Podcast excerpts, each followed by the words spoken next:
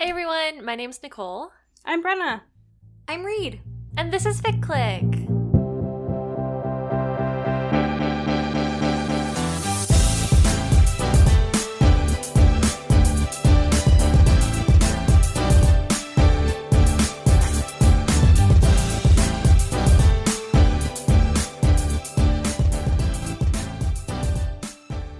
This is a podcast where we talk about fan fiction. Usually, for an episode, the three of us will each individually pick a fic to talk about. Um, this episode, we are doing something different. This is the beginning of our Fandom Classics series. Can I get some hype horns? Woo! So, um, before we get into our Fandom Classics series, I'll tell you what fic we're discussing. Um, this is a bit of a long title, so just bear with me. To kick off our series, we're going to be discussing United States v. Barnes 617 F sub 2D 143 parentheses DDC 2015. Uh-huh. uh, more commonly known to fandom as United States v. Barnes. And the authors are Falling Voices and Radial Arch. Brenna, do you want to explain a little bit about what we're doing here with the Fandom Classic series? Yes, so we decided to uh, basically start a series. These will probably be put up periodically. They're not all going to come out all at once. Um, about fics that we have been considering, quote, fandom classics. This is sort of a nebulous term. There aren't necessarily specific criteria that a fic has to meet to be included here. Um, it's not like a specific number of kudos or comments or something like that. It's more just about um, fandom's reaction to the fic. Uh, oftentimes, oftentimes a Fic's staying power, um, how popular it's remained through the years, Fics that really get sort of still held up or pointed to as maybe great examples of a particular pairing or a particular trope within fandom. Um, these are often also fics that we didn't necessarily want to include in a standard episode, either because of their length or simply because of how much we had to say about them. They're fics that we want to take a deeper dive into, and we didn't want to just include uh, in a regular length episode where we try and either stay to shorter fics um, or curb our discussion to a reasonable length for you listeners to sit through. Um, this fic today is not one of the longer ones. It's only about 20k, but we had a lot to say about it. Um, to kick off the series, we uh, picked four fics actually as contenders that we all thought uh, were good examples of what sort of fandom classics are, um, what that term gets used to refer to within fandom. Um, we ran a poll on Twitter. This was the winner, so this is what we're starting off as. Um, the other ones will be up for discussion in the future, and we're also asking for submissions from listeners about what fics they think uh, fit into this category, what they'd like to hear us talk about, particularly from fandoms maybe that we weren't in, fics that we missed in our own fandom experience. Um, yeah, I'm excited to be kicking this off. I think this is an amazing fic. I'm I'm super excited to talk about it, and I think we've got some other great ones lined up for later on as well. Yeah, so United States v. Barnes is a fic for the Marvel Cinematic Universe, um, but more specifically, the Captain America movies, and even more specifically, takes place immediately after the events of Captain America the Winter Soldier. Uh, it is a Steve Bucky fic, so all the Stucky fans in the house can get stoked. Uh, we talk about Stony a lot on this pod, but we are equal opportunity for Steve. I just want to make that very clear. Steve enthusiasts. yeah, we love Steve. At the time of recording, this fic has 1,479 comments, 18,221 kudos, 8,123 bookmarks, and 325,058 hits on archiveofourown.org. You reading 325,000 hits, like, gives me anxiety. It's a lot of hits. It's been seen, you could say. One thing I noticed uh, when I was looking back at it today that I thought was interesting is sometimes when we all three read fics for uh, Fic Click, I'll notice at the bottom that all three of our AO3 usernames are in a line in the kudos. And I thought it was interesting that uh, I noticed both some other Ficlets handles in there and that there are people in between us. Like, this is still getting read by Yeah, new people who haven't left kudos pretty regularly. And there's comments from like August 2020 in the comments, even though this was published in 2015. Wow. It was actually published in 2014. Oh, I see looking my bad. at it. My bad. I wasn't looking at it. I I'm looking it at. Audacity. 2014.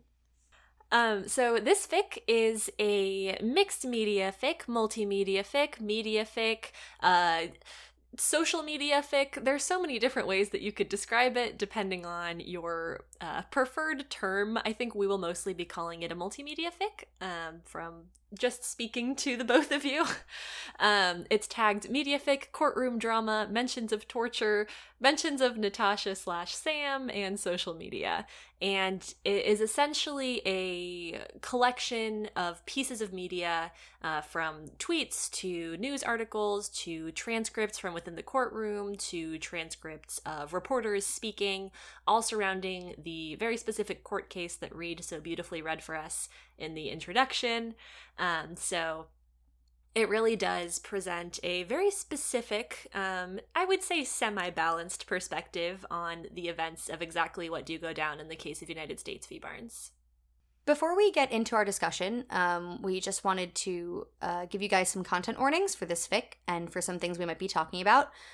This fic is pretty typical to canon, so there are um, discussions of murder and violence um, in terms of like Bucky's history. There's also descriptions of torture. Um, so if you're sensitive to that, just please keep that in mind going into this fic and the subsequent discussion. Yeah, so we before we get into our own thoughts, opinions, feelings, we do have some comments from our ficlets. Um oh, also FYI everyone, we are sponsored for this episode, which we're super excited about, so stay tuned and you'll hear a little bit more about our sponsor. But before we do that, let's talk about our ficlet comments. So this first comment comes from Ficlet M. Thank you M for submitting this. Um, I'm just going to pull a couple of the things that she said. One of the things I find most interesting about this fic is that it uses several outside perspectives to tell the story. The pieces we get from Steve's POV are brief texts, and then his testimony, which we only get in transcript. We don't get any of Steve's thoughts as the trial happens, but we also don't need them, because the storytelling through dialogue is so strong. It's such a unique way to tell a story. This absolutely isn't the first multimedia fic out there, but it tells the story so well without ever falling back on the third person limited prose that's so incredibly prevalent in fic. This next one comes from Soph. Thank you, Soph, for submitting. Not sure if multimedia is the right word for how the fic is structured with the tweets, articles, transcripts, etc., but let's go with that. Yeah, same. I think stories like this work well for the MCU, where a lot of characters are public figures, so there's lots of opportunity to incorporate other media, and Steve and Bucky being historical figures adds another layer on top of that how histories are made, recorded, uncovered, presented. Also, I loved the courtroom drama romance of it all. Yes, let's have the court transcript describe Steve as bracket distressed end bracket and bracket pale end bracket. Jump the gate, Steve. Take it up with the judge. All right, this comment comes from Ange. Thank you, Ange. Uh, they wrote To me, US v. Barnes is like the gold standard for mixed media fics. It's been years since I first read it, and I think about it constantly. As a writer, I could only dream of achieving what this fic does without using a traditional prose slash narrative style.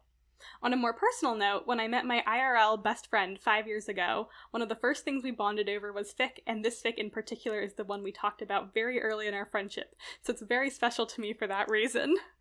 That's Which so I just cute. loved. Yes, making friends over fic. You love to see it. Oh, I can't relate. I have never once discussed fic out loud with a friend. with my friends, no way. No. only with my enemies. yes. Um, the last comment comes from Anonymous. Um, succinct, really gets to the point.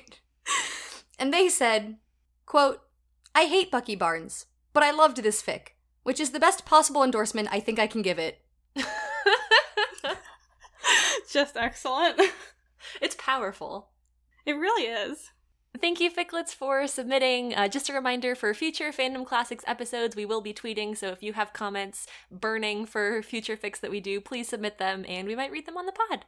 Um, yeah, so I think now it's just about time for us to get into our own discussion. Um, Brenna, what did you think of this fic?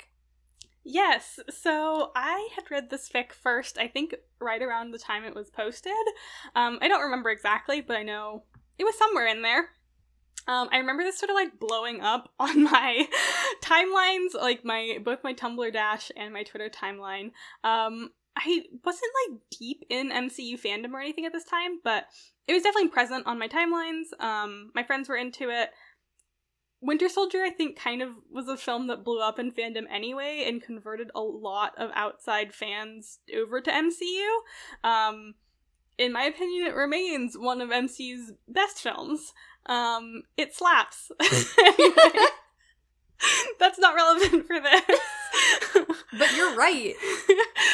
So I think there was a big influx of people over to MCU fandom uh, right around the time Winter Soldier came out.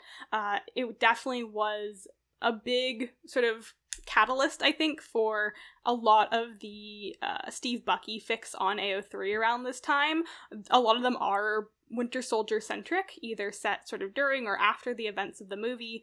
Um, I think it also sort of like the movie and and the subsequent fic sort of helped push the Steve Bucky pairing um, up as high as it is in fandom these days. Yeah, so I read this fic right around the time it was posted. I really enjoyed it then. I've read it multiple times uh, since then. Um, it had been a couple years since I read it last, but when we started talking about fandom classics, I knew I really wanted to talk about this fic. It was one that I had thought about bringing for an individual episode, but to be honest, there was so much I wanted to talk about with it that I kept hesitating because sometimes we really have to cut ourselves down and sort of put the reins on what we what we talk about because we could make like five hour long episodes and no one wants to listen to that. So Except for maybe us. except for Just us in the maybe moment of being able to be like, wait, wait, wait, one more thing. um so yeah i was excited to sort of bring this as one of our potential options um it was a pretty like close race Mhm. on our twitter poll as to like what the first fic we were going to discuss was it was a Um, three way tie for a while. Oh yeah. Yeah so uh united states v barnes ended up pulling ahead and i was really excited to sort of kick it off with this fic um yeah like i said i've loved this for a long time it definitely uh is one of the first things I think of when I think of multimedia fic and has definitely sort of influenced the way I look at pretty much all other multimedia fic I've read since this. Um, but I think it was the first time both of you had read this. Am I correct in Mhm. that? Yep. Yes. Yeah, um, despite spending simply so many years in MCU fandom, um, I had not read this fic. I, like, had read a number of Steve Bucky fics run, like you said, right after Winter Soldier. There was really an influx of them and content for that pairing, which I think makes a lot of sense. Um, so I was also really excited to get to read this fic. It was so phenomenally well done in so many ways. Um, I know that all of us have like a lot to say about the multimedia nature of this fic and like how it is structured. Just on a basic level, there was part of me that was like, "Oh, oh god, how long did it take these authors to format this?" Because like AO3 offers a lot of flexibility with its formatting, but like it also takes a lot of work to get anything like apart from sort of a standard fic. Um, so I was very impressed by that. Like the links all look clickable, and in fact, I wanted to click them despite knowing that they weren't real. I was like, oh, but what would the rest of this article have said? Um, the writing was really, really well done. I think they covered a variety of tones, like sort of the more clinical transcript from a courtroom um, versus a variety of different types of tweets. Um, it was just like delightful to read, and um, also I just think it was like a different narrative almost than what I've seen in a lot of Steve Bucky fics. Like, I have not read, I think, any other fics that really sp- specifically deal with Bucky being on trial for um, what he had done as the Winter Soldier, and so that was also just really fun, like the whole concept of this fic. So I really liked it. Um, yeah, we have a lot to say about it. I'm excited to get into it. But Nick, What about you? Yeah. Wow, yes. I really am loving this series already because you know the fic is going to be good because a lot of people vouched for it. But I feel like as a as someone who is historically engaged in fandom mostly by writing, I get very deep into one fandom and I stay very focused and I don't tend to read very much outside of that fandom. And I think for me a lot of that specifically is because I'm constantly trying to like hone my own understanding of characters and like see what the trends are and like who's writing what and like what authors can I camp out in their comments until they become my friend. Um, so Marvel was never a fandom that I was in. I've said this before. Um, I knew this fic was good. I had heard of it. I was never in Marvel fandom. Some of my friends were, but I never like had a Marvel blog or whatever. So the fact that it got to me, I think, is pretty impressive. Though I think some of that is being friends with Brenna, but still, on, on its own merits, impressive. Um, so it was a really great time to be able to to pop in and be like, ah, this fic I've heard so much about that I think I'm going to enjoy, and then I enjoyed it thoroughly. Wow, Amazing. what a coincidence. Um, no, I had a great time. I I have seen almost every Marvel movie. I am in many ways a casual fan of the Marvel Cinematic Universe, despite my not being a casual fan of many other things. um, so like I've seen Winter Soldier, I saw it in theaters, really enjoyed it. A little bit too much fighting for my tastes, but I still liked it. I think there's only so many times you can watch someone get punched, but personal preferences aside, um, they're canonically in love in the film. I'm just gonna say it. it's just factual. you know what I mean? so it was really cool to see like a fic that in some ways was grounded in realism and in some ways is so grounded in like this fantasy of what it could look like if the the love and the bond that we saw in the movie was taken to its romantic extreme of like literally Steve hopping over the little I don't know the, the divider thing and like kissing Bucky in the courtroom. While the judge is like decorum and he's like no. For some reason, I thought you were going to say, um, when you were like, if this fic was taken to the romantic extreme, I Mm. thought you were going to say, if the directors hadn't been cowards. oh yeah yeah yeah I mean that too. too that's implied always I think yeah, fair. Everybody already knows that. I don't have to say it out loud. Uh, no, it's it's so well done. It's so well executed. I feel like you don't have to be this like diehard super fan who knows all the facts to enjoy this fic. I did have to. I did do a tiny bit of research. I did go back and look up a couple of things because I was like, "What's happening here?" But for the most part, I followed it pretty easily. So that was nice too. I enjoyed it, and I was like, "Ah, yes, I understand why this has over 18,000 kudos. like, it's ambitious and it's also so different from anything I've seen. Yeah, I think like sort of to kick off our more in-depth discussion, I want to talk a little bit about like what I think made this fic so popular. Um, and I think we got at it a little bit with some of our comments from Ficlets, even what we sort of first noticed about this fic. Um, but I thought that'd be an interesting way to sort of uh, begin our like deep dive into into this work. Um, I was trying to think back on it, and I, I mean, I think sometimes a fic becoming this popular, this sort of well regarded, is a is chance on some aspect. Um, it's about like the right fic at the right time in the right fandom for the right pairing. You sort of have to have that like conflux of elements where there's like the the fans are really tuned into what's being posted uh, for a particular um, pairing or fandom. Sometimes who you are as an author also uh, can help in that regard. people who are somewhat well known in fandom, or at least have people sort of following their works, sometimes that can sort of help boost you up. But other times it's someone who comes out of nowhere, like uh, they've never posted before, and then they blow up with a fic. Um, but for this one, I think one thing that really stuck out to me about it is I think fandom in general loves a trope or a style really well done.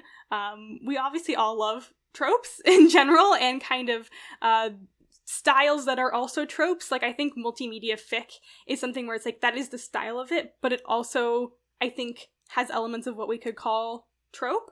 Um, and I think that's absolutely what this fic is. I think one of the reasons it became so popular is because in a, in any conversation about multimedia fic in fandom, I think United States v. Barnes gets brought up. Um, I think this fic sort of quickly rose up to become what a lot of people point to as like the standard for uh, like well done multimedia style fic. Um, I think also like the content of the fic, it's sort of about this sensationalized trial. We're watching this sensationalism as it plays out for uh, Bucky and also Steve, and I think some of that sort of transfers over into fandom's response about it. Like I was thinking a lot about how if you were in this universe, like if, if I was a person within MCU who's not a superhero, I'm still just me. Um, even if I didn't really care about Steve Rogers or Captain America, I think you'd still be watching this case pretty closely. It would be on all your timelines, it would be in the news, you couldn't really avoid it. And I think some of the response within fandom is similar. Um, like I think I think it got sensationalized a little bit. Like even if you aren't in MCU, even if you didn't ship Stucky, there's something about it that I think is very intriguing. Um, and I think that comes from the style, the content, how accessible it is, even if you aren't that into a ship. And honestly, even though it's quite a romantic ship, and even though I think technically you could consider it like a getting together fic, it doesn't follow the typical like relationship arc of a getting together fic. I think that also helps sort of broaden its appeal to people who maybe this wasn't their sort of like quote unquote OTP in the moment. Bren, it's interesting to me that you were saying that this is like sort of considered the standard for multimedia fic because that totally makes sense.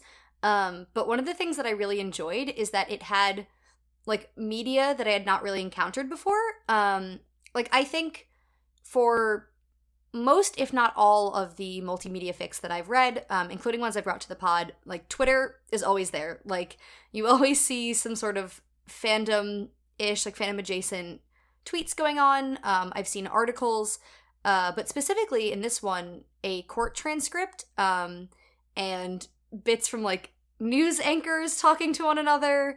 Um, and like a variety of different articles, like interviews. So you get an interview with like Peggy Carter, um, and then you get an interview with like a random historian. Um, it felt like it branched out in a way that I hadn't seen before, or at the very least, like yeah, a court transcript is not something I'd ever read, or just a transcript in general. So that was really interesting to me, like what types of media the authors chose to bring in, um, how much they chose to balance it. Like the tweets are infrequent, but they're enough that I think you get a good sense, like you said, of like what it would be like if you were someone, just a person existing in the world watching this unfold. Um, I think the fic was really well balanced in how you would have things that are more quote unquote unbiased or factual in just like a straight up transcript versus seeing people's personal reactions. That really helped, like, yeah, I don't know, like give the story a sort of different feeling than I think a lot of other multimedia fics. And exactly like you said, also then like a getting together story. Like it did not feel like hmm. that at all, even as it sort of was one. Yeah, I think a well executed multimedia fic requires impeccable balance because I think one advantage that it can have over traditional prose is that you get multiple perspectives, but it can be really hard to put those together in a way that doesn't feel whiplashy and that gives you a cohesive narrative uh, and something that you can follow as opposed to just like a bunch of random stuff that all is about the same thing. And I think especially with this fic, um, we talked about this a little bit in the pre-discussion, but Brenna, you had brought up that um, the Twitter accounts that we see throughout this. I think there's like four distinct Twitter accounts that we really see tweeting stuff, and they they are the same throughout the entire fic. So we see their perspectives at different points in the trial. Uh, one of them is uh, what you would call a Bucky anti, um, what I would call maybe a Bucky anti, what the world at large would call someone who hates the Winter Soldier and thinks that he should be put away for big crimes. Um, the others are either in the middle or more sympathetic toward uh, Bucky's plight. So that the fact that we're seeing um the perspective like from Peggy that we're seeing the even the court stenographer taking down notes about like Steve Rogers looks very distressed at this point. Like all of that does lend itself to a more sympathetic narrative. And I think too when you're bouncing in between sources so quickly, you have to know where to linger. And that's where we got some of the nice like longer articles or the longer like testimonies um, or even just like the defense's main point. That was quite a bit of text that we were reading in transcript form. And I appreciated that it helped you stay grounded even as you were still you, you weren't staying so much in the same place that it felt like it was a deeply biased narrative, even though it was definitely guiding you toward um, uh, at least some sympathy toward Bucky. Because if you weren't feeling that, the end of this fic would have sucked. It'd have been like, dude, what the heck? You and that one angry Twitter user, like, yeah. this mm-hmm. was a farce. yeah, I think one thing that was interesting, I think you've both sort of touched on this, is um, the difference in what we're seeing compared to other multimedia fics. And I was thinking specifically about both formatting and content. I think a lot of multimedia fic uh, right now, like 2020, um, uses sort of more complex formatting, uses like faked screenshots, um, especially on like Twitter fic threads. A lot of people over there do really impressive work at sort of making um, fake social media for the characters, and I think people are posting that more on AO3 too. The formatting of this fic is very simple. Um, you have just enough to be able to sort of tell what kind of media you're looking at. Um, but there aren't like text bubbles for the text between characters. There isn't like an actual screenshot of like the New York Times headline or something. You're all getting it in the same text. And the formatting is giving you sort of just enough clues to be able to understand what you're looking at. And sometimes I think it's even purposely giving you very little. The text messages between characters you only know one person who's involved in them by name. So it'll be like from Nat to Nat, from Nat to Nat, but it will never say like, oh, Nat's texting Sam or like something like that. It won't actually say like Natasha, Sam, Natasha, Sam. And I think things like that were really interesting in like the work it makes you as a reader do to put everything together to sort of use these different perspectives to understand the story.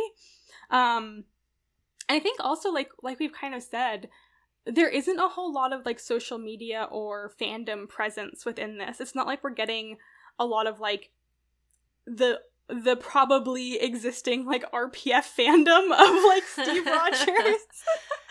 like I think a lot of times when we read multimedia fic these days or anytime, I think a lot of it tends towards being kind of fandom based because that's what we as writers are in and it can be really fun to look at characters through that lens to make characters sort of like walk our fandom lives a little bit if that makes sense. And this one is very removed from that. It's very like news cycle. Um and i think it was just interesting for me too to be like reading this at a time where like my Twitter timeline in terms of news is constant and overwhelming.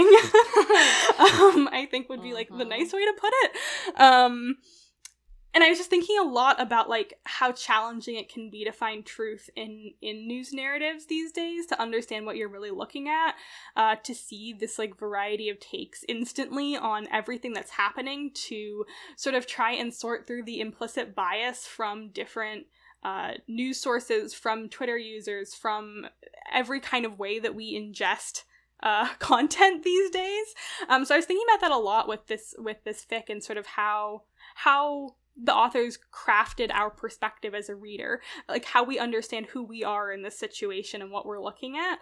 Um, I just thought was really interesting and and and kind of to both of your points, one of the things that made it stand out for me compared to other multimedia fics I've read. Yeah, you you mentioned very briefly Twitter threads. Mm. Um, and the way people will construct fic over there. Um, we did get a discussion question uh, on the form, which essentially was asking us about other fics and fan works that we have enjoyed um, from Soph. So, in this fandom or other fandoms, Soph specifically mentioned Sincerely Your Pal by Lettard and Steve Rodder Steve Rogers. uh, Steve Rogers at 100 celebrating Captain America on film, uh, which l- look to me to both be also Marvel Cinematic Universe fics. I'm not personally familiar. I'm just making an educated guess here. um, but we are big lovers of multimedia and epistolary fics, which were both mentioned in the question. Um, some we brought to the pod already. Uh, so we have discussed a bunch of multimedia and epistolary fics on this pod. Um, in order from most to least recent, here's a few of them. So episode 18, we did Out of the Night, an interview with a Mockingjay by A Thousand Winds for the Hunger Games. In episode 15, we had a whole episode that was unintentionally kind of themed around multimedia and unconventional fan works. So we had So You Think You Can Dance Veil, which was an audio fic by Opal Song and Seer for the fandom RWBY. The Absolutely True Story of the Yiling Patriarch, a Manifesto in Many Parts by Aubrey Lee for The Untamed, and A Hat Fashioned from Tinfoil by Disco Wing for DC Comics. Episode 14, we did an epistolary fic, so all in letters, called Persistence by Northland for Persuasion. And in episode 11, we did I Don't Want to Think Anymore, which is an audio fic uh, by Anapods and Caliban for Hockey RPF. So you might say that we're fans of media fic we over like here in this pod. We we think they're good. You could say yes. Yeah, so those are some of the ones that we have already discussed on the pod. But Bren, you mentioning Twitter threads really made me think about fics that I have read outside of Fic Click reading. Um, some on AO3, sure, but I think a lot on Twitter as well. Uh, one that came to mind for me specifically related to this fic was um, a little while ago, someone did a BuzzFeed Unsolved fic thread, essentially. So it was like transcripts and images and stuff of the BuzzFeed Unsolved guys investigating the mysterious disappearance of Bucky Barnes, which was so good. Um, Shane, who is one of the BuzzFeed Unsolved guys, actually uh, quote arted it and said that it was completely accurate. So congratulations to that fan for writing fact. Mm-hmm. Fan fact. We're very proud. Fact. Just I was gonna say faction, but that's just another faction. No. Horrible. but that was one that really stood out to me and i think um for me and for all of us i think getting into k-pop fandom a bit recently oh there's a lot of twitter fic um so it's really fun to see how people do some are like interactive some are just screenshots of things some are like text prosy but between tweets it's really cool to see how the form can manipulate the content just as the content can manipulate the form Yeah, one that I've been reading recently that I wanted to give a quick shout out to because I, I think it's just so creative is Star Trek PBS by Hello Taylor. Um, I think a lot of you out there are probably also reading this. I know our Discord has talked about it multiple times. Um, it's basically an AU where Star Trek is a PBS reality show. it's utterly delightful. Um, it, it definitely reminds me of other multimedia fics I've read, but I think it does an interesting job of. Um, both using sort of fake screenshots. Like I'm looking at the first chapter right now, and it's it kicks off with like a fake screen cap of a Variety article about this. Um, and I think it does a great job of combining that with just sort of standard text, all on AO3. Um, it's such a delight to read through because I think you're getting sort of so many different perspectives, and each chapter brings in like a new type of media that I wouldn't have even thought of existing in this fic. Um, it's been delightful. I think if you're a fan of multimedia fic, this is definitely one of my favorites I've come across recently. I think it's been interesting to see how multimedia fic has developed and grown as fandom moves different spaces, as technology like betters, as people become more capable of like faking things, which maybe sounds bad, but for a fandom experience, I think can be really delightful. Something that I thought was really interesting is that we got um, two questions from people who, uh, submitting on our form that were both very similar, um, which essentially said, Do we think that this story would have been as effective and as popular as it is if it was written in narrative prose, like from Steve's POV or something like that, as opposed to being a media fic? Um, no? I don't know. Like, I think this fic is phenomenally well done. Um, it's clear that the authors are really talented, and I easily could see this still being a super highly kudos to bookmarked, etc. fic. But I don't feel like it would have gotten the exact same level of fame if it was just like a narrative prose fic. Mhm. I think part of what makes it iconic and part of what has made it like a contender and now the fic we're talking about as a fandom classic is because it stands out so much for its formatting. Um so I don't know. I mean, I, I thought that was fun that two two different people asked that. Um I just thought we could get into that a little bit. It's a good question because I think for me, in some ways, I almost want to say yes, but I also think that if this fic were in prose, I don't know that we would have been talking about it, to be honest. So then, like, does that mean it would be the same level of iconic if the fic click did not bring it onto the show? Uh huh. No, I mean, I think a lot of what Brenna said in the introduction of the fic really resonated with me about of fic's popularity. A lot of it is down to timing. It's capturing that specific moment in fandom where someone finishes watching or consuming something and thinks, ah, I want this, or I don't know that I want this. And so when they go to search for something to find, the thing that they find is so much better than they could have expected, or exactly the thing they wanted. One of those two things, I think, is really what turns a fic from a really good, solid fic that people like to sort of a cult classic in some ways. Um, because I do think the the moment of them being in the courtroom and Bucky having to process his emotions. I think the moment of them realizing that they have feelings for each other. Spoilers for the fic. Pew, pew, pew. Um, they like separately on the stand are like, I love him. and it's like this whole thing. They get into like a slight competition about who loved the other one first, just like since 1936. So then people tweeting are like, 1936, oh my god. so like I think moments like that the echoes of them that we see in the multimedia we wouldn't have gotten but i think we could have dove even deeper into the specific emotions that the characters were feeling. I don't know that I think it would be a better fic. I would argue that it would not be as interesting and engaging of a fic to me, but I don't think that fandom would have necessarily liked it much less if we had gotten like this really beautiful, poignant, well described prose of the climax of the fic toward the end. I don't know.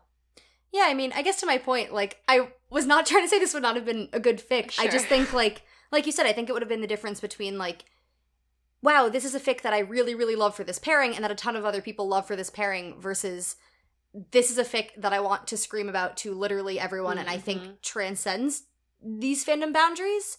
For me, I mean, yeah, we're welcome to disagree. I think for me personally, I think the fact that it's multimedia does give it that extra push of like this is something that has an impact beyond just like Steve Bucky and also beyond just like Marvel. Yeah, I need these authors to write the prose version so I can compare and then I can make my decision. I mean, yeah, I think I'm I think I'm on Reed's side with this one. I think like had this been prose either Steve POV or Bucky POV or maybe like a chapter from each, I mean, I definitely would have still read the fic. I think the concept is something that I still would have really enjoyed. I enjoyed these authors' writing. Um, I can definitely still see it being a very popular work, still up in like the first page of AO3 if you sort by kudos or bookmarks or something like that. But I also agree that I don't think it would have had quite the same impact. I think it found its sort of niche in being multimedia too, and I think that kind of helped it transcend more boundaries. Um, I think had it been prose, I would suspect that it'd be very popular with Steve Bucky fans, but maybe not as well known outside of that pairing or that fandom. Uh, where I think because of its format, it's sort of allowed for it to uh, remain in conversations it wouldn't have been a part of if it was just prose. And I think like I've read a lot of Steve Bucky fic, and this I love not being in their heads for once. Like a lot of shit happens in their heads, to be honest. like rightfully so, and it's kind of fun to be removed from that. Like it was fun to only have what they say out loud. Um and in some ways to be following along from the outsider's perspective of not knowing that they were in love. Like you're not in Steve's head, so you're not getting the POV where you understand his feelings from Bucky from the beginning. You kind of know as a reader because it's tagged Steve Bucky, but like that's sort of a conversation for a different time of like tags and our understanding of relationships.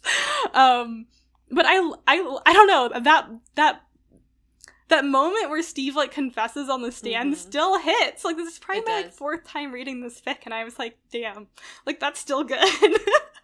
and it cuts between chapters too. Like you end with Steve's confession, and the next chapter like begins with Bucky on the stand, and like that's so good. I don't know. I think even in prose, those moments probably would have still been really good, but there's something that just hits different. Not to sound like a cliche, but um I just love this so much as a multimedia fic. It's hard for me to even sort of conceptualize what it would be like as prose, I think. Yeah, what you were saying had me thinking a lot about this almost informal tagging system of fic recs that we have in fandom, if that makes sense. Like, if if I were to tell someone, "Hey, read United States v Barnes, the Stucky multimedia fic about Bucky's trial," that is its own very specific like set of tags that I have Mhm. given to it, and the fact that like it is the Stucky multimedia fic about Bucky's trial. Like, would it be the prose fic about Bucky's trial? I don't know. Are there other ones? Maybe. I could. I couldn't tell you. but I think, yeah, no, that that definitely goes a long way in terms of broad appeal. I think the easier it is to recommend something, frankly, the more frequently it's recommended, and that's a big reason why people so easily like can create these like rec lists about specific tropes or can can ask like if i'm on twitter and i'm like oh i'm really in the mood to read fake dating today. I, I just ask that and people know exactly what i mean and exactly what kind of thing that i'm looking for. I also think there's something in how you specifically said like this is a fic about Bucky's trial. Mm-hmm. And if this was a fic written in prose, like from one of their POVs, like ostensibly, yes, the plot is still Bucky's trial, but I think that completely shifts Mm. the focus. Um, like how Bren said a little while back at the beginning of this that yes, it's a getting together story, and yes, it's like a romantic story about Steve and Bucky, but it's about so much more. Mhm. The fact that we are removed from their heads makes the emphasis on the trial so much stronger. Versus if you're in Steve's head, you're getting a lot of like probably his worry about the jury reactions, and you get all of his angry outbursts, and you get all the emotion tied in with that, but it makes it more, yeah, I mean, about the emotion of it, about his feelings, or if it was Bucky's, like the same thing. Versus when you're reading it as a multimedia fic, it's like the trial is the story first, and everything else you're Mhm. getting is second. And you're getting a lot. Like, there's a lot that you read between the lines. There's a lot you can infer, and I think that is largely chalked up to, as we've said, the authors being very talented um, and knowing how to balance what types of media we're getting when. But yeah, I don't know. I think it would change, like you said, that set of rec tags Yeah. around um around this fic.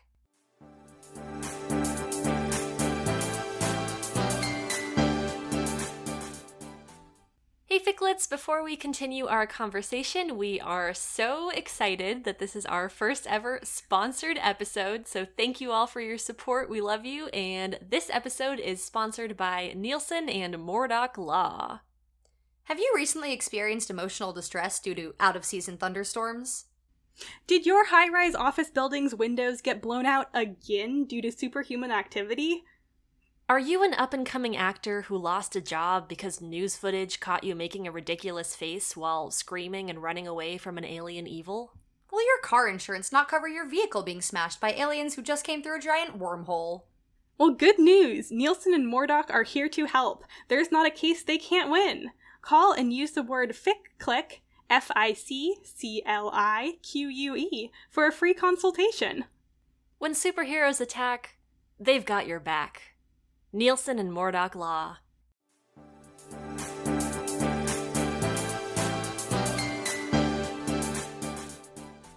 So, one thing that really struck me about this fic was the way in which the people who are writing these articles or who are writing texts about um, Captain America or the Winter Soldier, the way that they engage with Steve and Bucky as public figures really fascinates me. There's an article toward the end of the fic that interviews a historian who, while Cap was on ice, uh, you know, presumed dead, um, who wrote a book about Captain America as like a, a queer figure in history and basically made the pitch like that man is not straight um, or was not straight at the time of writing. And during the interview because it takes place after bucky and steve have made their grand proclamations to each other she's essentially asked like ooh are you proud that you nailed it?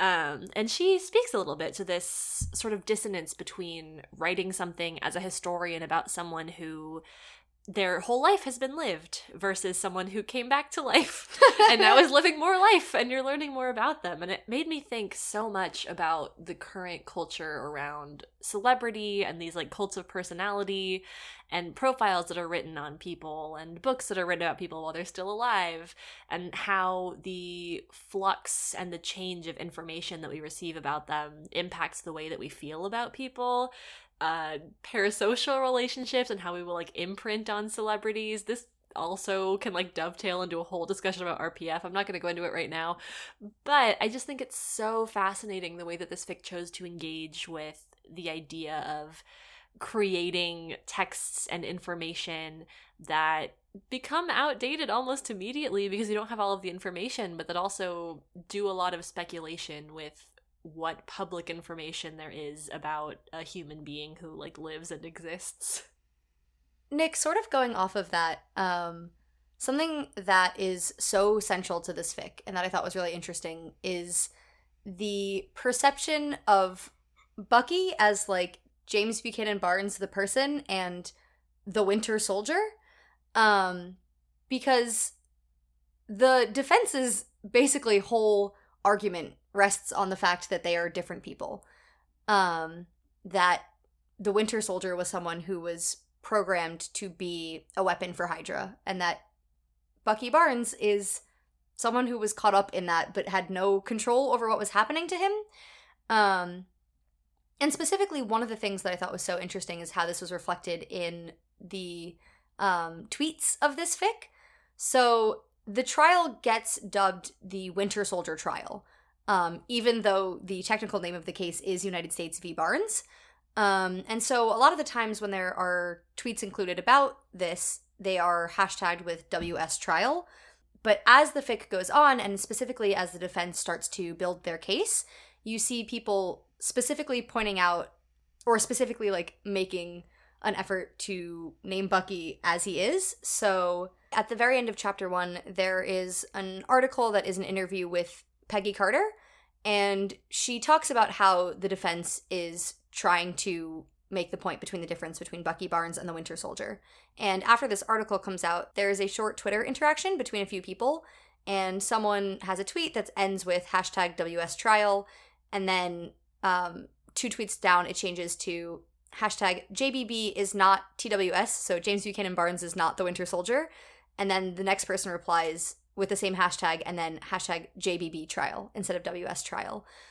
So, first of all, I just loved the way that that narrative was reflected sort of in people's opinions and like how their thoughts changed over the course of the trial, but also, I don't know, to your point about how we view figures, like the Winter Soldier is I was gonna say almost a myth. I mean, he sort of was for a lot of the time that he was alive. I don't know how to phrase that. Mm-hmm. Like the time that he was active as the Winter Soldier, like he literally was thought of as like a ghost. Mhm. Um, Well, like, doesn't Natasha say something in her testimony about like, ooh, like the Winter Soldier is gonna get you, like if you're not good or whatever? And I think Peggy sort of makes the point that like the Winter Soldier was this like ghost in Shield's files for Mm, ages and ages that they couldn't like pin down. there's a line too in the Winter Soldier, which like the movie itself, Mm. um, which I have not watched in a little while, so I can't remember specifically. But there is the same um, iteration of like he's a ghost, like people don't really believe he exists, or Mhm. at least like The intelligence community doesn't believe he exists. Thanks, friend. yeah. I don't think that's right, but Oh. it's something about the intelligence community. I think. That sounds right, or like close to right. It's like, it's Okay, like half the the, inte- from isn't it Nat. like half like- the intelligence community doesn't believe he exists. The other half like think. Yeah, Yeah, it's- it's, it's most of the intelligence community doesn't believe he exists. The ones that do call him the Winter Soldier. thank you, thank you, thank you. The ones that Um, do want to rail him. I'm sorry. yes. But yes, you have this narrative of like the Winter Soldier as a mythic figure, even when they're looking at him as just a human, like sitting on on trial. I don't know. That was something that I found really interesting, and also I think is pretty central to I would argue most like Bucky fics. Um, even if the fics are more focused on sort of like his deprogramming or whatever. I mean that that is I think at the heart of every Bucky story post the Winter Soldier is like how do you separate the Bucky that was before or even the Bucky that is after from the Winter Soldier? Yeah, I mean, I think to that point, like, this fic makes it very clear from the very beginning that everything here is about perspective. Um, and, like, what perspective do you believe? Uh, and I think, like, it's sort of smart because the first thing that you get in this fic is two tweets that are just uh, news headlines that are basically like, Winter Soldier set to stand trial for Washington, D.C. massacre and treason. And then it the first sort of like actual media chunk you get is from a fake Newsweek article that's basically um, a uh, interview with a Harvard law professor, basically saying, "Is it possible that the Winter Soldier could be found not guilty?" And the point of this little thing, no, that's not the right word. This point of this little uh, sort of clip of this interview is basically it all, it all depends on the perspective and what the juries decide to believe. Um, it ends by saying all of these factors are going to paint a picture in the jury's mind that will determine whether they find him personally culpable. Um, and I think like that's sort of the point of this whole fic is whose side do you believe? And I think it's really smart that it tells it so much through news stories too, because I was thinking a lot, like I mentioned earlier, just about existing in this present moment and the different angles that we get through news and how to sort of find the truth amongst the fiction sometimes. Um, and I think it's interesting too because this fic I feel like did unique work for me of putting me as a reader in a certain perspective. Like this is a curated selection of of news and media for me the reader to understand the situation. For I'm you, not seeing everything for me, Brenna. Thank you, Falling Voices and Radial Arts, for writing this book for me. I know that it's not like uh, gifted to you on AO3, Mm, but mhm. it is actually created Yeah, for you. They've Yeah. told me personally. We're Yeah, yeah, yeah. friends. Um, I'm sorry, Ficlets, I don't know them. um, no, but I, I think like we're very aware when reading this that we're not seeing every news article. We're seeing a lot of headlines that we don't have any text from, and we're well aware that there are many more headlines from many more outlets that we're not seeing at all. Um, and so I think it puts you in this interesting perspective of what else is out there, what else is being said, and sort of you. I think you automatically extrapolate that in your head a little bit. At least I was. Um, for some of the headlines, you never really get the super anti Bucky sentiment in this fic. You get a little bit from this sort of one Twitter user, but I was like, Fox News has got to be going off on this Mhm. guy. like, I think there's a lot that you miss. Um, and it's sort of interesting to say, okay, here's this selection that we're giving you. Trust this narrative. Like that's sort of what the authors are saying to us. But then the media that we're giving given is things that we can't always trust as just citizens of the world. I don't want to sound like some like conspiracy theorist or something. um, like I I trust that there is accurate news that is being given to me. I think also just right now we're watching a lot of situations in the world unfold where things are not clear and where things get contradicted and changed like daily. Um, and where the sort of implicit bias of various new, news organizations and people becomes incredibly apparent. Um, so I think I was just thinking about that a lot as we were being given this like what is the perspective from the characters in the story, but what is our perspective too? And our perspective as fans who I assume if you're reading this, like Steve and Bucky, either as individuals or a ship, um, think they're interesting characters, uh, you're on their side already. So what does that do to your perception of an event like like this trial as well?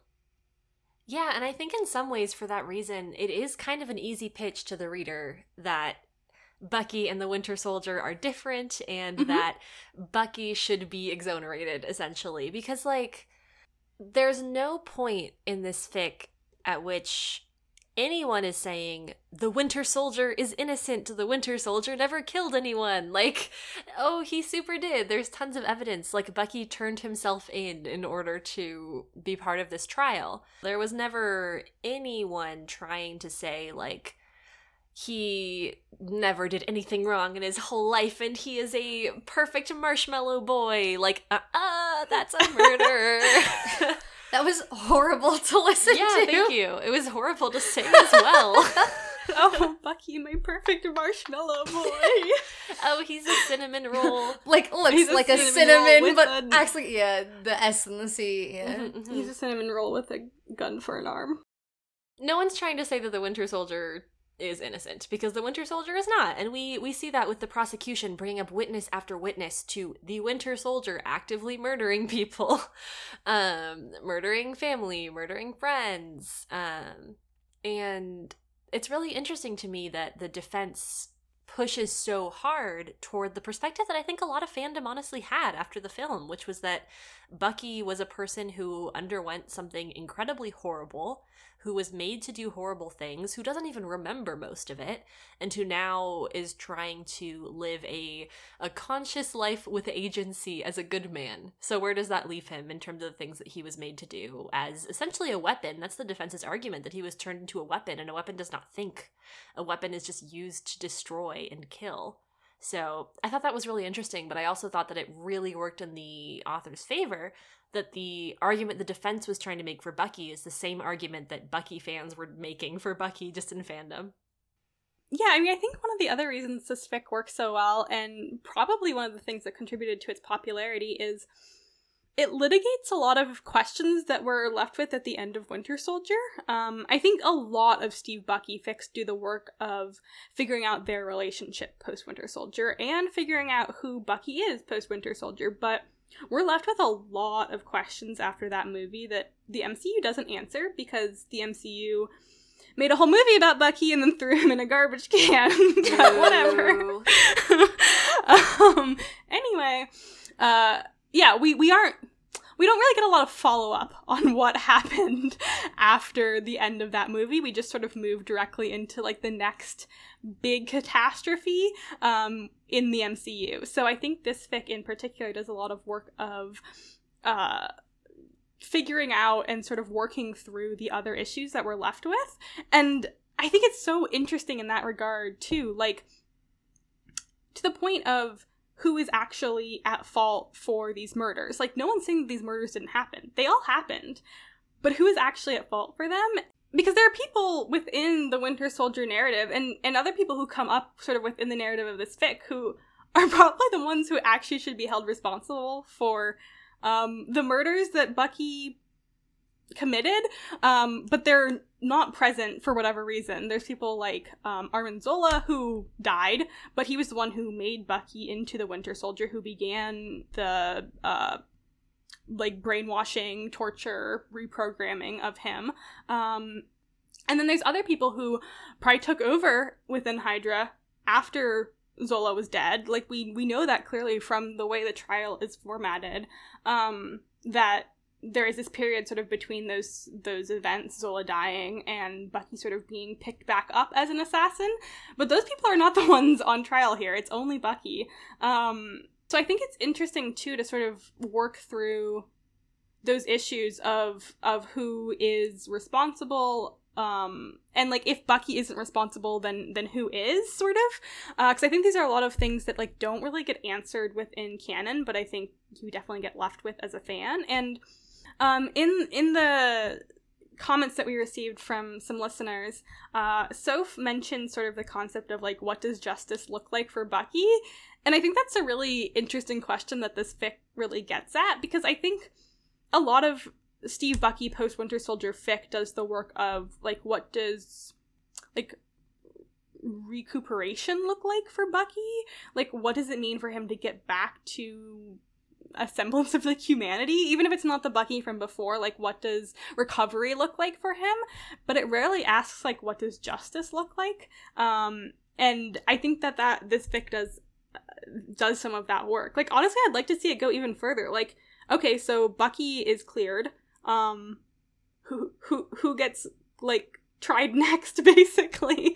Like we have to assume that this is part of a larger set of trials for people within hydra. Like so I think like at the end of Winter Soldier, we see Natasha basically like she dumps all of like the files that they pulled on Hydra um, and like testifies to Congress, I think, uh, or something like that. I don't remember exactly. Um, but we have to assume that this is part of a larger set of like the U.S. reckoning with Shield having been Hydra this whole time, and who who is to be held accountable for that. And I think like a lot of fans uh, the easy answer to who is going to be Hydra's scapegoat is Bucky. But if he's not found guilty, then like who who is held responsible and um, who like does the time for the crimes that were committed, uh, and who is held responsible for what was done to Bucky as like a prisoner of war as well. Uh, like much smaller note, but something that I really enjoyed is that um, at the beginning of the fic, the authors preface by saying that they are not educated in law. They are not lawyers. Um, so they're like, this is probably not accurate. But throughout the whole fic, like, it did not feel like it was gimmicky. Mm-hmm. Like, it felt like they did their best to like make this seem like a realistic trial. Um, but at the end, you do have this like very sort of movie picture perfect moment where the jury comes out um, and they're reading out the charges and like on the charge of high treason, he's not guilty, and there's commotion, and then um, on the charges of 63 counts of murder, we find the defendant pause, not guilty, uproar. Um, and it's this like wonderful moment that I could so clearly picture. And like I said, it feels very, you know, like picture perfect, sort of like mm-hmm. how you'd imagine it in a TV show or a movie. Um, but it was just like so full of like drama. Um, and the note that I made while reading it was I wish I knew anything about Ace Attorney so I could make a joke here because it feels like it would really fit. But um, all I have is sort of the drama of the courtroom. Um, but I just thought like it's not the very very last thing. There's a little bit of um the sort of general reaction to Bucky being acquitted, but it is like nearly the last thing we get, and that felt like a very perfect ending for this fic.